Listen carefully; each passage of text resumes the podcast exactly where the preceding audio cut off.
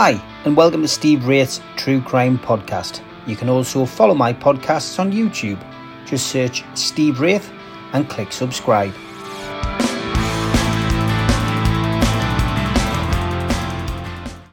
Good evening and welcome to Steve Wraith's True Crime Podcast. And tonight got a special guest. Uh, we've got Scott from Dark Justice. How are you, Scott?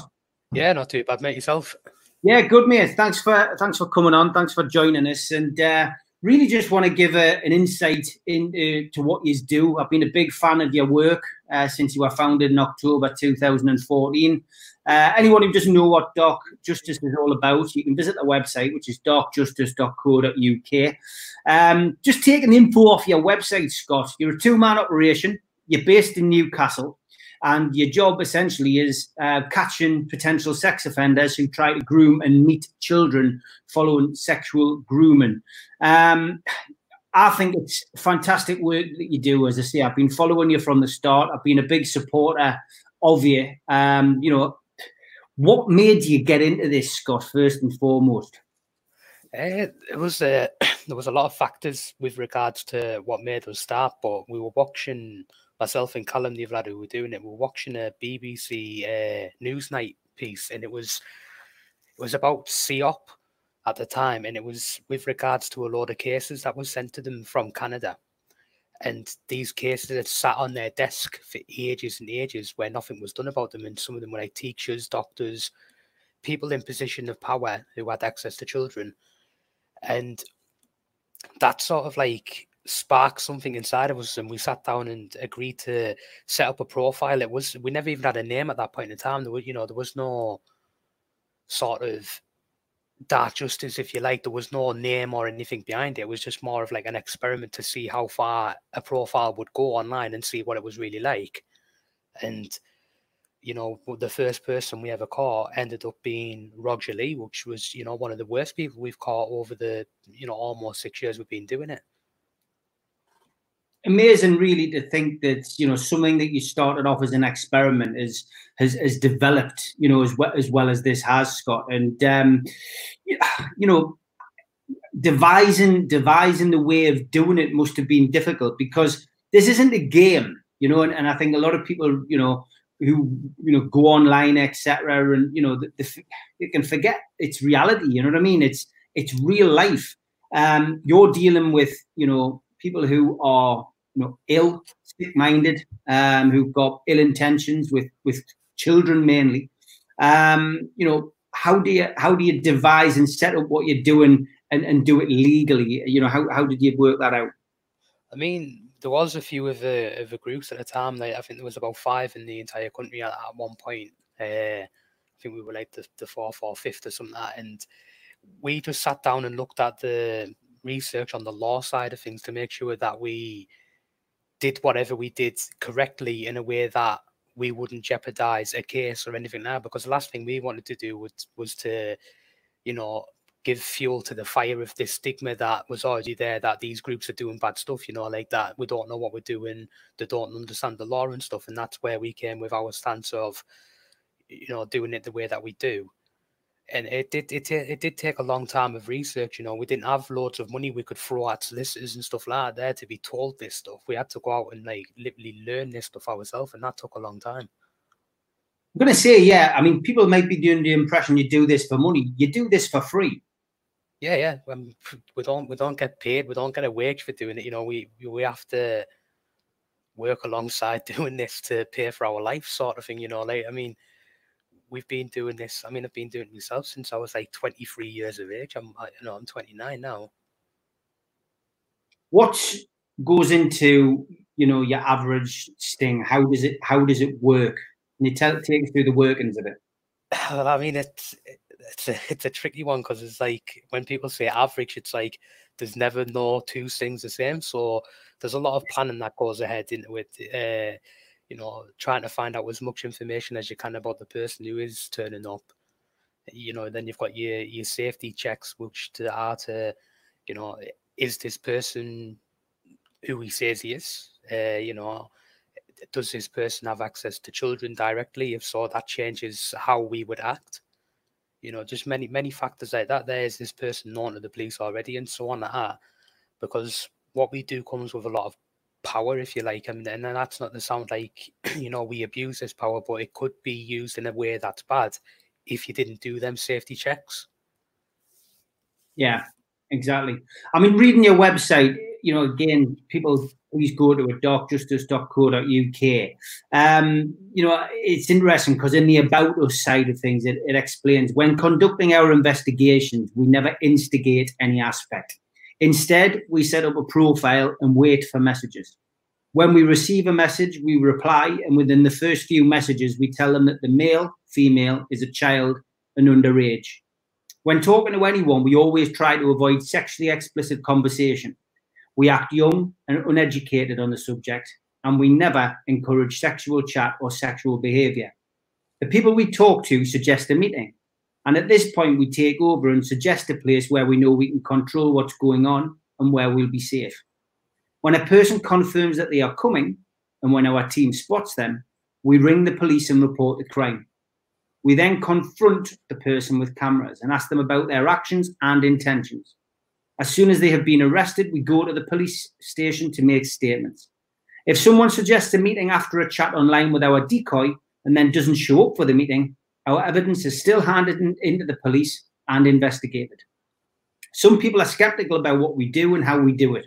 We're not vigilantes who operate above the law. We're concerned citizens who work closely with the police to help effect change and keep our children safe. We will continue to work to catch these sexual predators who terrorize our children, and we'll do our best to bring awareness to the epidemic our children are facing online today. I mean, it's a strong, strong message and explains exactly what you do. It's got a very legal feel to it as well. It, it feels as if, you know, you're just, you're having to explain yourself to the authorities. That's how that comes across to me a little bit, Scott. Well, that's exactly what it's meant to do. It's meant to have that factor because sadly, from doing this, our lives have been a target by the system from above. You know, and people like will think, you know, uh, we just, you know, start like coming up with conspiracy theories and stuff like that. But you know, it these people have came at us with high court judgments and stuff like that, you know, to shut us down and make us quiet. So everything that we do, we have to do it in a way that protects ourselves, but also ultimately protects the aim of the organization, which is to catch these people and bring awareness. So that hence why we always say we will work closely with the police. It doesn't mean that we're in a partnership with them or that they give us help or advice. It means like, you know, we're happy to take on board advice what police give us. We will take it on board and we will think about it, but that doesn't mean that we will implement everything that they tell us, because if we did, nothing would ever get done sort of thing like that. So I mean, it is it is kind of like a a legal standing thing, but at the same time, it's like we've had to explain ourselves over and over again, and sort of like denounce this name of being a vigilante. As always, we get questions on uh, our podcast, so I will, you know, interrupt what I'm saying just to take a few of the the questions on board, Scott. Claire Brown says, Do you find the general public to be a hindrance at times in the work that you do? Yeah, I mean, there can be on, on certain situations. We, we would we would love if people who support what we do, if you see us actively eh, within with a sting, you know, eh, we can't stop you from watching or anything like that. But we do ask you to just sort of like let us do what we need to do and get this person in handcuffs in, in police custody where they belong sort of thing. But we're only general public ourselves, so you know we, we can't really be going around telling people what they can and can't do because you know we're examples of people who are doing something that the police tell us that we shouldn't do. Fair enough. Good question, Claire. Thank you. If anyone's got questions, please fire them over. Danielle Lauder says, "Is there ever a worry that the person you confront may get violent to get away? And has that ever happened before?" Yeah, I mean, we're not worried about them getting violent. I mean, we're we're two lads who born and raised on council estates, so we've seen violence every day of our lives growing up and stuff like that. I mean, it's not not something to be proud of, but you know, it's a it's an example of British life on a council estate. Everyone's the same. We've all seen it, but we've been attacked by these people, bitten by them, you know, slammed in their cars, dragged down the street and stuff like that. But it, that doesn't worry us. The what worries us more is the fact that these people could be meeting a real child instead of us. You know, so the actions that they do was what were they going to do when this real child turned up if they didn't get what they wanted, sort of thing, and that keeps us that keeps us running. You've touched on this a little bit with the vigilante side of things. Paul Oxley says, "Have you ever felt like giving these people a hiding?" I mean, it, it, it, I suppose it's human nature to feel like that, but you've got to be, you've got to maintain your professionalism, haven't you? I mean, yeah, I mean, I, for example, on our videos, I, I, get more stick for calling these people sir than, than anything else because I'm not angry with them. I don't. Uh, it's not that I'm not angry with them. It's that I don't show my anger on camera or anything like that, and that, and that's because if these people ever go to trial and I've got to stand in front of 12 members of the public who are jury, I would prefer to be the person who's standing there calm, who called this person sir and showed respect, than the person who kicked off and hit them about a bit. But don't get us wrong, that every, like you say, it's human nature to want to use your your, your male instinct of, of hurting these people. But you know that that's not something that we can do. We have a justice system for a reason, and you know I'm too pretty to go to jail. Graham Knox there. There's a few of these going to happen tonight because of my Newcastle United show. Uh, I actually persuades kids into his shops with oversized sweets. Would you look into them, please? We had one about Richard Kings earlier as well. Uh, Paul Oxley brings it back to uh, sensible questions. He says, uh, How many of these predators do you come across in a year? Hey, eh, it's not really sort of like a yearly thing, but if like on the website they've got the statistics on there, so like on the main page you'll see uh, our statistics 203 caught like I've been arrested so far.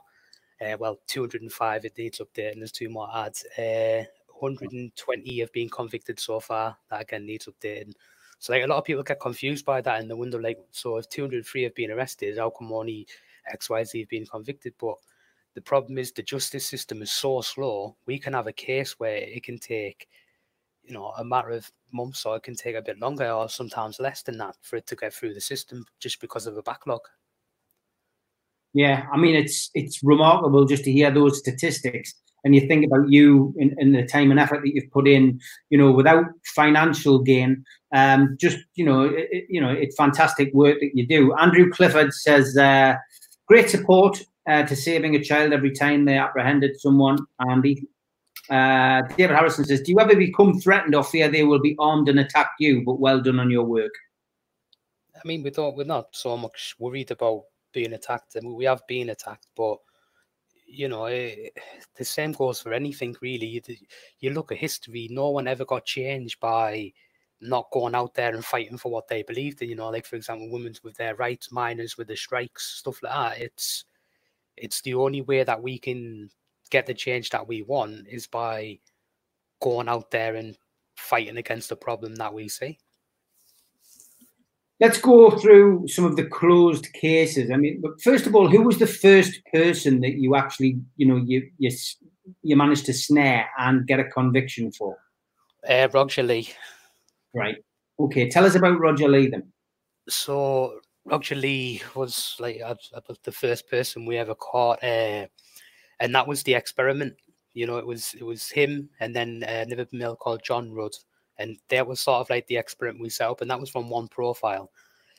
Uh, Roger Lee travelled from Basingstoke to Newcastle to meet a child following like extreme sexual grooming. I'm not going into too much detail, but you, you can imagine extreme. Uh, mm. he, he turned up on the night time and he slept in his car in winter on the quayside then the next day, we went down to confront him. Uh, he, he, he ran off and stuff like that. There, we, you know, we were brand new at that time. We were unsure of certain stuff that we could do, but later on, when he went to court, stuff started coming out about his past and stuff, and that's that was the point there. That was the the creation point of dark justice. So there was a at the point of stinging him, there was a name, and then after that, it was sort of like that was just the experiment it went to court and it came out that in the 90s he sexually abused a 12 year old girl, got her pregnant. She had to have an abortion because of his actions. then obviously, he, years later, he came online to meet what he thought was a girl, but got caught by us. So, in a way, him being the first case was also the case that created and made us go on to catch all these other people, the other, you know, 200 people. It's interesting because I mean, again, people get yourself on the website darkjustice.co.uk. All of the closed cases are on there, and uh, you know, I've, I've, just clicked on the uh, the Roger Lee case, and Judge Sean Morris, uh, what he said as he was sentenced, and said, "You were caught by internet vigilantes." Which is the best way of describing them, who pretended to be a female, and you entered into a conversation with them on the internet the most damning thing about this, of course, is that he was only sentenced to two years and four months in prison at Newcastle Crown Court. And I think this is probably the, the next question I'm going to ask you. Can you believe, after all of this time, how soft these sentences are for people like that committing these type of crimes against kids? Oh, it's uh, there's like a it's like a rabbit hole and a half going there down the down the side of sentencing. So prior to 2015 or maybe 20 maybe 2016 everyone who got caught was charged with attempting to meet a child following sexual grooming. Then the bbc released statistics of groups catching people versus police catching people for that crime. The statistics showed that groups were catching a very large amount of people. I think it was something like 42% or something like that. I forget the number now but it was a very large percentage of the number of predators being caught with by groups. So then after that, what they decided to do was to split the charges of the people who get caught over a variant of different charges. So instead of it just being attempting to meet a child, you then went from attempting to communicate with a child, uh, you know, sexual communications with a child, and it goes on and on. There's about six or seven different charges now where they lay them onto to keep the statistics lower than the ones for the police. So if the police catch a person they'll put it through the attempted to, to meet, where if a group catches a person, they'll spread it out over five or six different ones. So then when the BBC go back and ask for the statistics of a singular offence, attempting to meet a child following grooming, it looks like the police are doing more work than we are. Wow. But the, the sentencing is weak and weak at best, sadly, in Newcastle. And that's that's a sad thing to say, but it's the truth. If we some of the people we catch if they're taken to court anywhere else in the country, they'll go to jail. If they go to court in Newcastle, for, it's like a personal attack, is what it became because it, we've took that many people there. The High Court judgment went on there. It, it is like a personal attack against ourselves and groups like Guardians of the North when we take people to that court. You know, they're just handing out weak sentences that don't represent the public's opinion whatsoever or the you know the public interest just as some sort of like personal attack against us. That's what that's what we feel anyway. Yeah, I think you you wouldn't get any arguments off most of the people watching the show. Certainly wouldn't get any arguments off me. I just genuinely kind of believe how you know soft the the sentences are. If this was in America, you know these people would be you know probably looking at life tariffs, never getting out. You know, life means life. Whereas you know this country, you know they're they're basically given a pass and, and, and allowed to go out and you know, all of our children are at risk when these people are on the streets. Um, lots of questions coming in. Thank you, everyone, for, for joining in the debate. Uh, Funko Freddy, uh, awful to read this. He says, My two nephews have been abused, and the police can't do anything until the kids start talking. They were three and four at the time. I mean, that that's awful to hear, isn't it? It's it's heartbreak, and you know, it's it's sadly a, a common factor where you know we get hundreds of messages every week, you know, and some of them will be from survivors of abuse and stuff like that who sadly have little faith in the justice system because they see stuff like what's going on with the sentencing and stuff like you know and I, I wish I knew what what to do to make it better and stronger you know but sadly it's just it, it is what it is until until someone finally starts to listen you know, we've got to deal with what we've got, and, and it's horrible to have to say that. Is there a way that we can get people to listen, or is it is it going to require a strong government who or someone strong in government to basically make this ruling and say, look, this needs to be looked at, this needs to be addressed? Is it simply down to the fact that the prisons are bursting at the seams and mismanagement by various governments over the years haven't poured the finances into what policing, into the prisons. I mean, you know, I, I don't understand why why we can't make this decision now. Well, that's that's what we need. We need a lot of stuff needs revamping, but a lot of it rotates around money. Like, for example, like you said, the prison systems have been so underfunded, the police have been underfunded, and stuff like that. Where, like, for example, we caught a person yesterday when we went into the police station the, the officer who came to this state came to do the statement. Are, are you allowed to swear on this channel, by the way? Yes, you can be. Yeah. Right. Okay. Just to quote what the copper said, I wish your type wouldn't fucking do this on a Saturday. Wow. That, that's not a problem with us. I mean, we can't predict when a criminal's going to do something. You know, like it's like the police must issue something. So if you're a bank robber, please don't rob a bank unless it's a Monday when we've got a quiet hour between 11 and 12. You know what I mean? It doesn't work like that. We can't predict when these people want to meet. But it is, it all is down to public perception as well of the police. Like the public have lost a lot of faith in the police because of the cuts and because of the justice system. So they're scared to go to the police because they don't believe the CPS will take the case on. And you know that that we shouldn't live in a society where that's a problem. We've always got money to go to war, so build more prisons if that's a problem. Get more police officers. Get people who are trained to go online and catch these people. Well, had, well, had no money to, to do anything really. We certainly didn't have any money for the NHS until uh, till this COVID outbreak, and then lo and behold, there's a big money tree in Downing Street, and we seem to be getting billions of pounds thrown everywhere and everywhere you know, in every single department. So, you know, obviously there is money there when they want it. Yeah, I mean, it, but it's just all about keeping the public happy for so long, and then, you know, that's when it'll all change again. But you know, I, I wish I knew. I wish I knew the answer, but I think it will eventually will happen where we get people who run for power with the ideas of wanting to change stuff like this and not just for monetary gains for the paycheck, if you like, of being an MP. Yeah. David Shields asked an interesting question. He says, How many females have you managed to snare? Uh, we've only caught one ourselves. Uh, only ever one woman on the uh, Isle of Wight. Uh, it's it's very rare that women grooming in that way of online and stuff. It, it's it's hard to explain. There was a there was like a uh, a study done by an American doctor. I forget the name now, where it showed like how women's attraction works and stuff like that, different to men. Where like when men look at a female partner, regardless of like you know, like so if you were looking for a new girlfriend, for example, in the male brain, they reckon that males always think of sex before they think of relationship. So yeah. that's like a key factor in building a relationship where females think of friendship before they build up a sexual relationship. So it's you know, I, I mean, I don't, I don't know. I'm not a scientist myself, but you know, it's it is there's some interesting studies on, on the internet that you can read with regards to stuff like that. But just be prepared to spend like a couple of weeks of your life looking on a screen.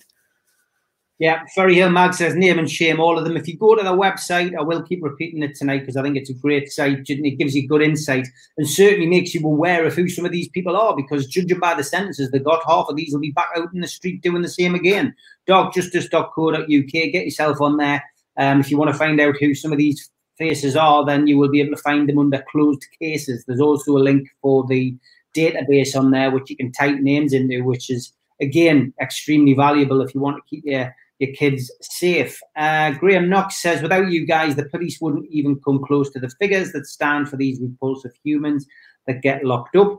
Uh, Claire Brown says, I manage services in the Northeast caring for adults with LD and brain injuries. A lot of them suffered historical abuse. Guys like you are making a huge difference to vulnerable kids' futures. Heroes. Uh, Jason Carter says, Great work catching these monsters do you get disillusioned with the justice system when the punishment doesn't match the crime? Great question, Jason. Yeah, obviously. I mean, we've been delusioned with it since 2014. Now it's been one of the, and again, another factor in why we do what we do. It's it's not fit for purpose when it comes to the sentences that are handed out for the punishment. When, like, uh, I mean, I've always got a story for everything because of stuff I've seen, but in court, and I couldn't believe it, but there was this little old lady in there and her husband was an alcoholic who used to knock her about a bit. And she didn't declare that he was living there, so she was getting um, what you call it, uh, like like a rent paid for her. All right, by, by, by the state, mm-hmm. and because she didn't declare him living there over a three-year period, considering she'd been in hospital six times over that three years from him beating her up, she didn't declare him living there because he would just leave and then come back, and she couldn't exactly say, "Get out my house," because he was physically abusing her. She got 18 month imprisonment. Straight after him, one of our cases was up, got a got a community order. Yeah. And he, and he had child abuse images. Like, you know, so like if you steal money, you go to jail. If you download images of children, which creates abuse and then creates more abuse by demand, you get a community order. Makes no sense. I mean, obviously, you catch these people, you hand them over to the police, as your website explains. I mean, you mentioned there you were in court. Is that is that something you normally do? You do, you, do you see the whole thing through? Do you turn up at court on the you know for the trial and, and you know see what these people get? Yeah, I mean, if if, if it's a trial, we'll guarantee we'll be there. Like there's nothing on the planet that would stop us from giving evidence against these people. Uh, sentences we try to get to as many as we can, but for security purposes and reasons like that, they're just with regards to certain aspects of what comes with this. We we never sort of like say yes or no if we're going to be there. Like we could be there, we could not be there, sort of thing. You know, it's just there. Uh, sadly, when you when you get people sending you threats of acid attacks and stabbing you and stuff like that there through your page, you do you've got to take a few precautions in life. Is that common, Scott? Do you get do you get many of those kind of threats? Oh, yeah, I've had uh, I've got quite a few over the years. Yeah, threatened to be burnt out, blown up, uh, stabbed, shot. Uh, you know, it, we don't mind. Like we, you know, we we don't mind what they what they say they're going to do because you know you know that majority are probably not going to do anything. It's just a lot of trolls and stuff who who like to do that stuff. But you know, you can't take things like that with you know just as it is. You've got to sort of like always have it in the back of your mind. You know, like well, what if sort of thing. Are these you know are these people you know, do you think they're related to people who maybe you've put away, or do you think they're paedophiles themselves? I mean, it, it, it's it's a rather odd thing to troll. I mean, I'm, I have my fair share of trolls just by you know speaking about Newcastle United, but nothing to that, nothing to that extreme. And it, uh, you know, it just seems bizarre to, to troll someone who's doing you know doing us all a bloody big favour. Uh, I mean, there's a there's the difference. There's a few differences. So you've got some who are like family members, and we understand people are going to be angry if one of your family's being caught. You know what I mean? It, it's inevitable. And then, you know, we've got some people who are just against groups because of some actions and stuff like that. There, which again is fine. Everyone's allowed an opinion. We've always welcomed opinions. And then you just get people who are sadly pro sexual intercourse with children. You know, people who, who support the idea of changing the law to change stuff like you know they're the people who are threatened by us because you know we're taking people out who could be their resources. Yeah, exactly. More questions coming in. Uh, David Shields again. Thanks for your question, mate. He says, "How many are reoffenders?" Good work, by the way. Uh, loads, loads of them are reoffenders. Uh, some some of ours have even went on to reoffend. You know, where they've escaped jail the first time, caught the second time, and been jailed. I mean, a prime example would be uh, uh, Callum Jennings. Uh, I have too many names to remember. Callum Jennings. He was caught by us. He was only 18, which a lot of people would be like, oh, he's only 18. He's just, you know, Jack the lad messing about, boys with boys, all that crap. You get all that all the time. But he went on within months of getting a suspended sentence. And bearing in mind, the judge turned around to him and said, he's only young. I doubt I will ever see him in front of the courts again. He's made a mistake. Within months, he was back online and he was using an app to groom a real child. Luckily, the child's mother had seen our post about him prior, so knew who knew who he was. He was arrested and then he was later jailed, and he's just been jailed again lately. You know, so he's repeated three times. We've got some who've went on to do three times, two times. You know, and a lot of people that we've caught have been already previous offenders. Some as far as rapists. You know, some serious child sex abusers. Paul Oxley says, which region has the highest rate of predators? Newcastle, Sunderland, or Middlesbrough? It depends on what you look at. Like on statistical side, if you were looking at groups, you've got I think like the Newcastle and Sunderland. You know, you've got like us in Newcastle, you've got Guardians of the North in Sunderland. So a lot of people do get caught in Newcastle, and that gets us a bit of a bad reputation that you know Newcastle must be full of paedophiles and stuff, but the problems worldwide. It's there's no sort of like one place is worse than the other for these people. You know, it could be from from everywhere, from the city of London to you know the deserts in America and stuff. You know, it, it just depends on on the the population of the people that are there. You know, if there's loads and loads of people, guaranteed there's going to be sex offenders amongst them. Couple that we've spoken about already. You mentioned, you know, they've come from. I think you mentioned once. You said the Isle of Wight. Um, you know, the other guy who came up and, and slept in his car on the quayside. I mean, you know, it seems that you know these predators will will you know go to extreme lengths, you know, to to fulfill their fantasies, and and traveling doesn't seem to be, you know, a, a, an issue. Is that the case with a lot of these people you've caught that haven't been local, they've been from out of town? So uh, quite a few have been from out of town, but for example, if they won't travel up to us, uh, myself and uh, Joe from Guardians of the North, like we'll go on road trips and go to the areas where we've got addresses for these people and ring the police in them areas so we know that it's getting acted on.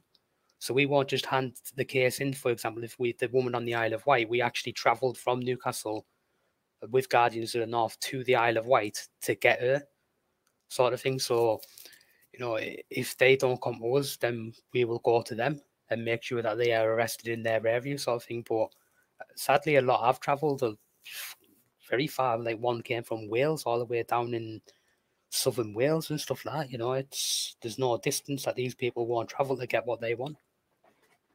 Tell us a little bit about another one of the cases. What I'm particularly interested in, because you know, I'm, I'm you know, I've, I've been around. I'm in Newcastle over the years, and uh, obviously one of the things I used to do was manage a Sunday football team. And David Hanson uh, cropped up on the uh, on the on the internet when I was looking at your page one day. David Hanson used to be a referee in the Gateshead District League, and, and I used to manage Felling Football Club in that league.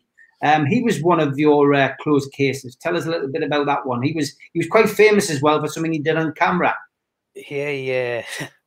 Callum, you can thank Callum for that footage, like, because uh, he, he just like we say confronted him, and he just literally his his ass dropped out, and he, he passed out twice. It doesn't show it on the camera twice, but it happened twice. And while I'm like thinking, fucking hell, what's going on? Callum sort of like zooming in with the camera, trying to get the best focus and stuff like that. I was like, what the fuck are you doing? You know, like, but it's crazy things like that that have happened. And, you know, he asked to join us in the video, like, you know, like saying, like, can I join you? It's like, no, you've just been caught by us. Like, I mean, you wouldn't exactly fit the criteria of someone who's trying to stop these people by being one of these people. And then he, he blamed us for losing his job, but he, he lost his job for saying uh, Raoul Moat was his hero. And, you know, like, he did, yeah, he tried to blame us for losing his job. Wow.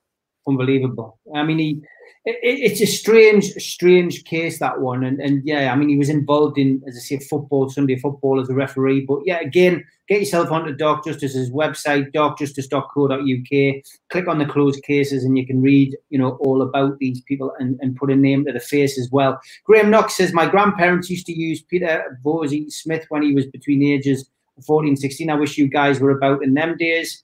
Uh, it would have saved that poor lass being snatched out of our. Yes, I remember that case. Um, Luke Terry says, keep up the good work. Um, Unknown says, someone very close to me, three years old, got touched. I spoke to cops, said nothing they could do. The witness got ignored. Years later, the culprit was caught on video turning up to meet a minor. So uh, lots of these things coming out uh, as we speak. Claire Brown, one of our daughters who was 17, used to call one of her teachers a pedo, and we would just laugh thinking she'd been dramatic. He got locked up last year for child porn and abuse. Can we trust anyone? It does feel like that, doesn't it? I mean, you know, when when we you know we're speaking tonight, um, you know, and, and people look through your website, it will feel like you know, my God, but it, is is it a massive problem, Scott? Is it is it a problem that we should be more concerned about? We should be pushing pushing for change. Yeah, I mean, we should all strive for change in anything that we feel is incorrect uh, in our society, because you know we are what makes our society better.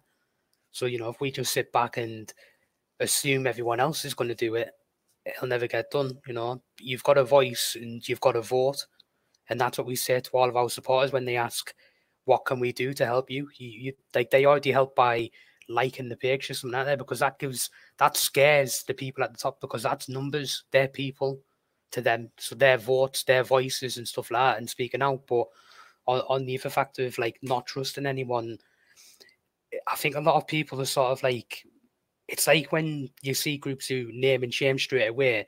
We feel it sometimes can cause like a false sense of security. So say if one's caught in your street, you then feel safer because you know who that one is.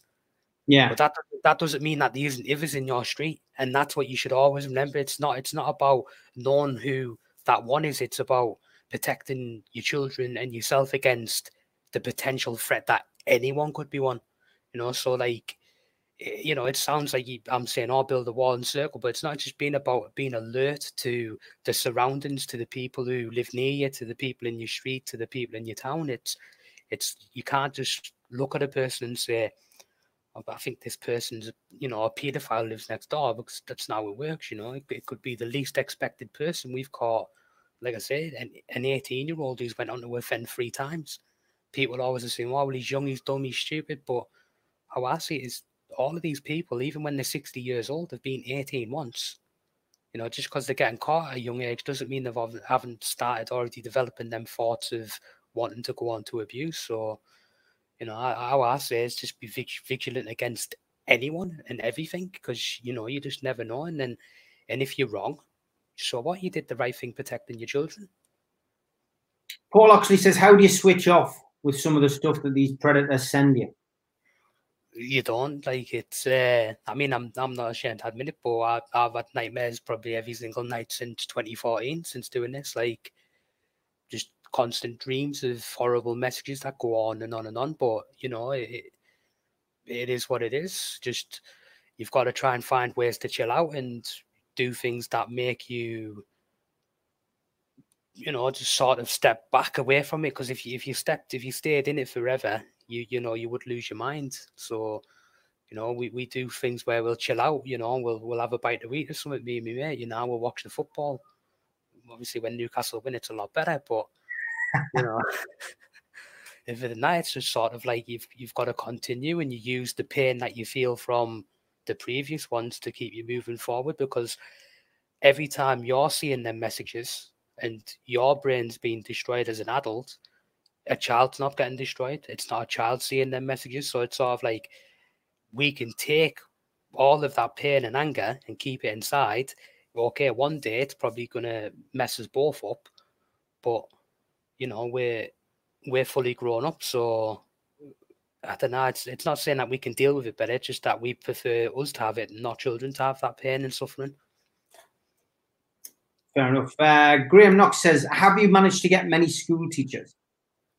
Uh, previous school teachers, yeah, we we had one which was uh, David Curran, uh, and he had oh, he had thousands and thousands of adult pornography, but he also had I think, I think it was about three thousand child abuse images as well, and he was one of the first cases that ever got a suspended sentence, which made no sense to us because you know ex teacher child abuse images and turn up to meet a child. It's I don't know. It's just it's a weird one, but yeah, ex teachers. Uh, I mean, Guardians have caught the mayor of Peterlee at one point. Uh, you know, but it, they come from all walks of life. Uh, we've had people who've been in hundred thousand pound plus a year jobs and stuff who we've caught. Monica Slack says, "Well done. Keep up the good work. Uh, why no one considers uh, starting using chemical castration? I mean, do you think that would make a difference? I mean, I've seen it. I've seen that kind of thing mentioned before. It's highly unlikely in this country. I mean, you know, we had the death penalty up until uh, Ruth Ellis, you know, got the chop, and then um, you know we've we've been you know going backwards ever since. And you know, prison sentences are getting less and less. The prisons are getting full, and and and as this program shows tonight, paedophiles are, are getting off lightly. So chemical castration is unlikely. But do you think that kind of thing would help, Scott? Yeah, I mean, I know there's uh, there's there's some studies on it and stuff like that that that can show it can work, but it's sort of like voluntary uh, chemical castration where they, you know, the they've sort of agreed to to it, but you know, you you, you never know how much it's going to work. And when you look at the cost of the medication, because I believe they use the same medication to treat prostate cancer to do it, mm-hmm. and it, it's uh, it's very it's very sketchy on on the uh, the studies that have been done. Some say that it can work, where some say that it's more if this person's released and not monitored to be taking this medication, it's easily avoidable, sort of thing. So, you know, there's yes, okay, it might work, but it'll only work if the people agree to work with the medication, which, you know, these people might not agree to work with the medication. Therefore, you're back at stage one again, you know, and what do you do then when they refuse to take the medication? Because you can't force them to.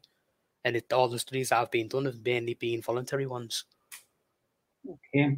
Uh, Paul Oxley says, Do you think the phone companies need to clamp down on some of the sites that the kids have easy access to, i.e., Snapchat, Instagram, etc.? My daughters uh, both have access to certain sites. My youngest doesn't have access to Snapchat, etc., but my eldest certainly over the years has has, has, adapted to social media and, and had Snapchat and, and Instagram, etc. And we had a we had a case. I mean, before you answer that question, we had a case um, a couple of years ago where my daughter was in year seven and, and, and her and her friends were being approached by an Asian guy. Um, it looked as if he wasn't in this country. I've got to be perfectly honest, but you know he was you know quite happy happy to to get his cock out and basically, you know, take photographs of it. He was sending it to the different kids in the class. Um, we reported it to the school that, that, that, that, a lot of the girls were being approached by this guy. Um, they, you know, they did nothing about it. We then, you know, missus then got on to the police. She spoke to the police. We had images of this guy. We had his account details. Um, we passed that on to the police and the police did get back to us um, and then did nothing. It was passed from one officer to another, and then nothing happened. Now, this guy looked as if he was abroad, it has to be said. But the simple fact of the matter for me was what if he wasn't? What if he lived in Newcastle? What if he was accessible and he could have met up with any one of those girls at the school, my daughter, anybody's daughter at the school, um, and you know carried out whatever he wanted to carry out. For me, that was a damning, you know, a damning indictment on on behalf of the police. They didn't act. You know what I mean? I got a couple of emails backwards and forwards, and that was it. And it was passed from pillar to post. I got one email saying that the police were going. The particular officer who was dealing with the case was going on holiday, um, and then I never heard anything back. And that really concerned me because you know I just felt that they didn't give that enough time and attention. And I thought it was very important. And the fact that it wasn't just one person, numerous girls who've been approached, you know. So, so Paul's question, and you know, do, do you think that the phone companies need to clamp down on some of these sites, Scott? It's it's not so much the uh, sorry about that, the, the phone companies themselves. Uh, it's more the the people who own these applications. So, for example, with with what your case where you went to the police with the person sending to your daughter and the other schoolgirls. So for them to get information from Snapchat and Instagram and Facebook and stuff, they've got to make a request to the American authorities. Now, because all these companies are American owned, the chances of the police actually getting the information from them is nigh on impossible in a timely manner.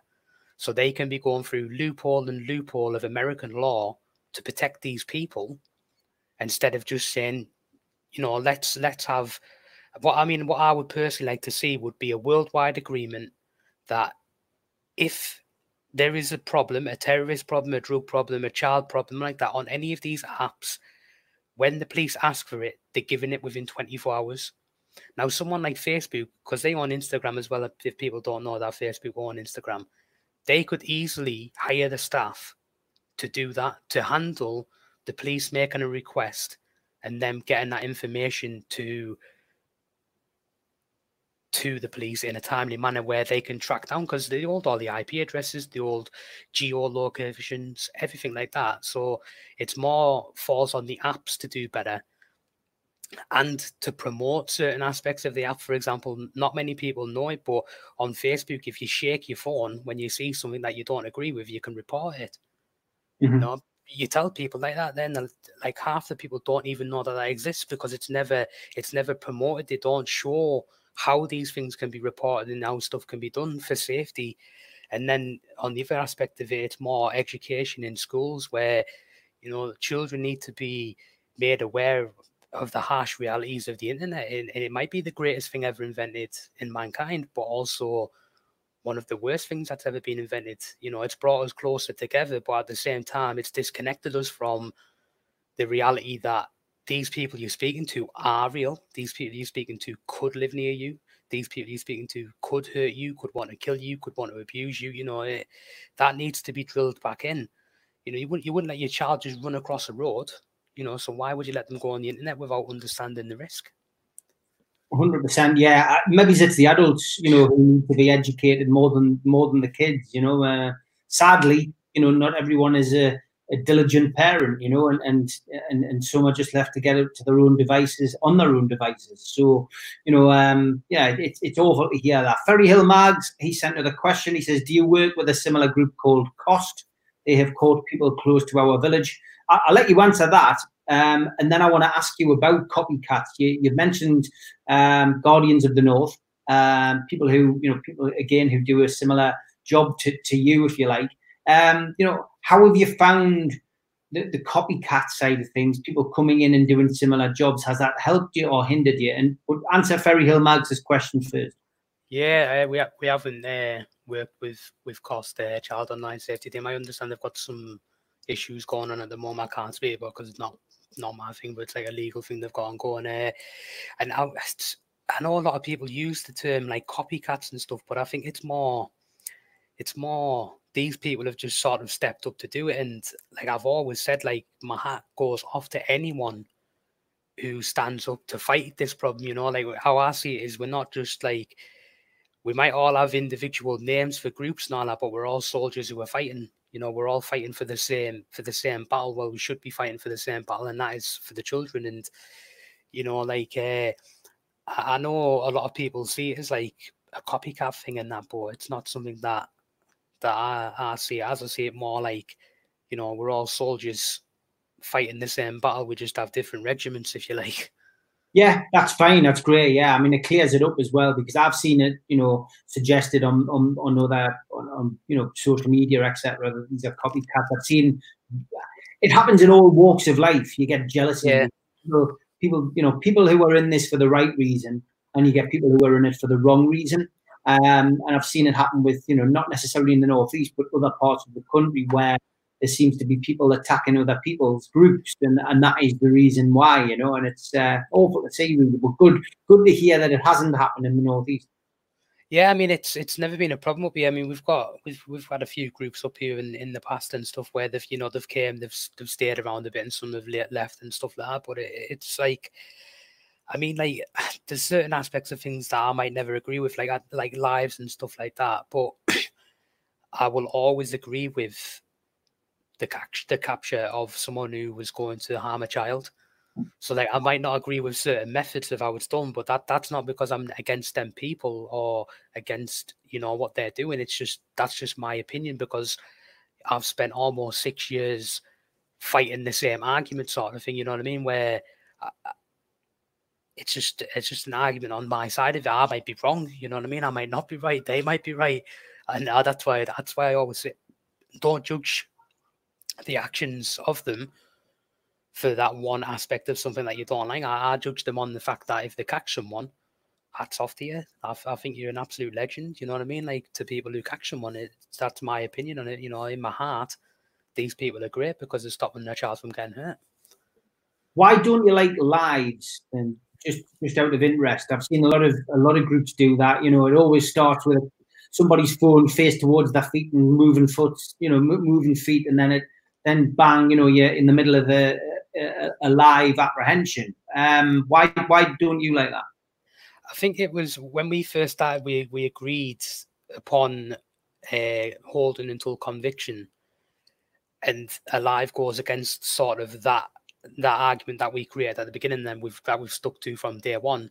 So it's it's not so much that I, I disagree with the reasoning behind why some people do it. It's just more I disagree with it because it's not the method how I would do it. And there's certain aspects of it that, you know, I have caused some some major issues for every group in the country and brought unwanted attention to every group in the country where, you know, like it's being used, lives have been used as evidence against the people catching the offender. like for assaults and stuff like that. There, obviously, I'm not saying that we assault them on camera because I was all filmed. It's always filmed and handed in fully unedited.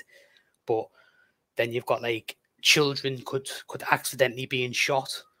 The the house could be in shot. The you know the wife could come out screaming. You know it's stuff like that there where you've got to remember like these are the people only had the the only thing they're guilty of is being a friend or a family of this person. So you know it, and then you've got the false sense of security side of it, where everyone feels safe because the nonce of the village is being caught, blah blah blah, and then they let all the children out, not worried because he's being caught, so they don't need to worry anymore. You know, but it doesn't doesn't do anything for the other sixty that could live in your village, the other six hundred that could live in your in your town, or the other six thousand that could live in your city. You know what I mean? It's it's like a false sense of security. But like I say, I could be wrong. You know, I, I could just be blowing my own whistle because that's the way that I do it, sort of thing, you know. And I've always, like I've said, I don't judge them for that. I just just don't agree with that action. That's all. It's not like a. Say I'm not going to say, oh well, I hate you because you do it like that. I just just don't agree with that. With that being the correct way to do it, because then you open yourself up to a kind of worms of all it all it's going to take is a barrister who knows his stuff to to come across one day, and it's you know it's going to cause mayhem throughout the their community of when they go live, and that and that's something that ultimately they're going to have to put their hands up to if that day does ever come. Jason Riley says, "Could I set something up with a criminal record for violence?" in what way? Does like oh, has he got a criminal record for violence? He has a criminal record for violence, but he's, he's he, you know could he set up you know something similar to Dark Justice? I think that was the question he was asking. I mean, personally, I mean, and, and this is not anything against him because I, I, don't know him, but I would never never have anyone work alongside me in doing this with the criminal record because of the fact that you've got to give evidence at trials and stuff like that there, where they might try and use your criminal past against you sort of thing to like score brownie points with a jury or well you've committed a serious attack or you know someone might have committed fraud so then they can use it as like a deception sort of thing like that and it, it's i mean like obviously myself and callum we, we both known each other for years we're both full clean dbs checked where we see each other's you know what i mean it's like before we start we look at each other's records and stuff and there's not there but uh, i mean I, I could be wrong i would sit with a solicitor and ask them the likelihood of your history being brought up in court and stuff like that. Because the last thing you want to do is put all that effort into catching someone, it going to court, him going not guilty, and then them turn around and go, Well, you've got a criminal past. How do we know that you're telling the truth with regards to the chat and what happened and all this stuff? Or they all they've got to do is turn around and say, Well, he assaulted me and it's not on camera you've got a previous for assaulting someone, you know, you get yourself in trouble again. And, you know, you've got to look at every aspect of it to weigh up the, the pros and the cons. You find that the attitude of the, the police and the judges um, has, has changed towards you since you started off uh, all those years ago?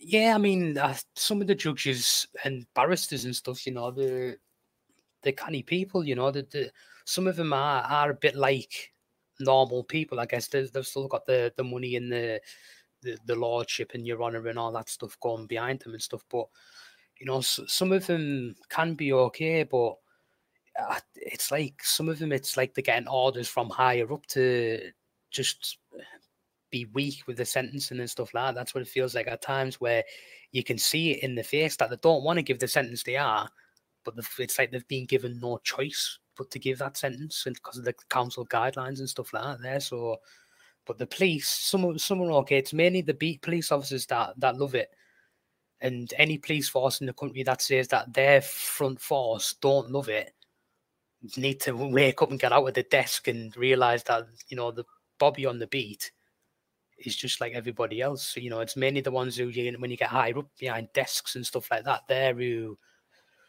don't like it. But then saying again, I've met agents from the National Crime Agency who love it on hmm. first name terms, terms with a couple of them, you know what I mean, who've walk into a room when I've seen them two and a half years later, they come out of a court to come and shake my hand because they know I was in the building.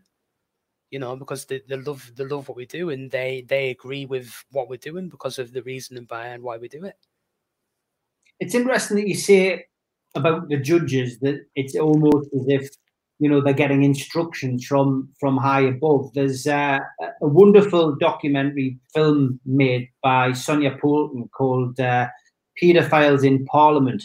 Well worth a watch.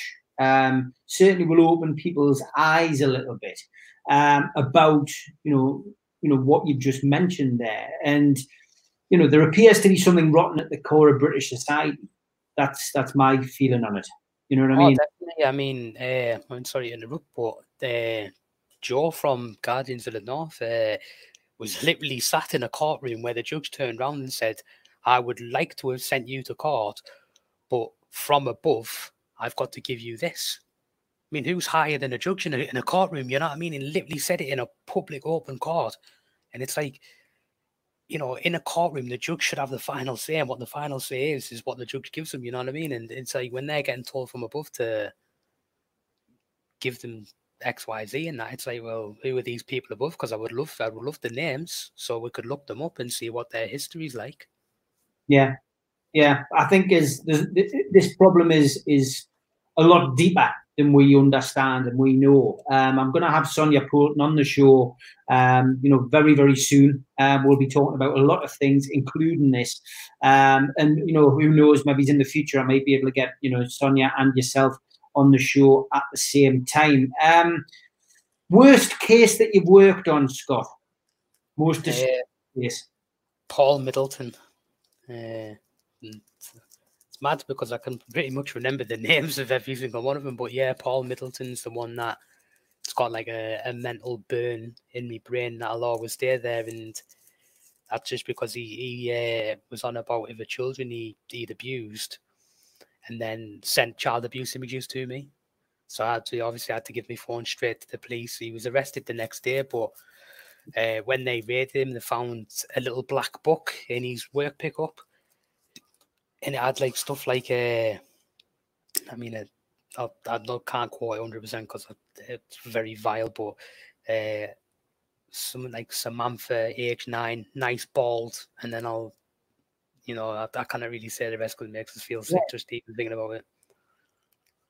Unbelievable. I mean, and, and people, as I say, get get on the website, uh, darkjustice.co.uk, closed cases. Um, the lads have been very specific with what they've put on there as well. And if you click on the images, you can actually go through some of the the, the content that was sent to the uh, the guys on on the phone. So some of those messages are on there. And, and I've got to be honest, when you read it, it's heartbreaking and disturbing to see, you know, the, the you know that. And I think what's very good about the website, it's a basic website, but it it, it puts the names up, it puts the faces up, it tells you that these people sometimes have you know, being caught again. Um, uh, it highlights just the deficiency we've got in, in, in the system. Um, and, you know, uh, Graham Knox has suggested tonight that we put on Twitter hash, hashtag children's lives matter. I think that's a great idea. We've had 70 people watching. I think uh, if you can all get onto Twitter and, and stick that up there and stick a link up to the show um, and tag, you know, Dark Justice in it, I think it would be great because I think the more people that know about Dark Justice, the better. I mean,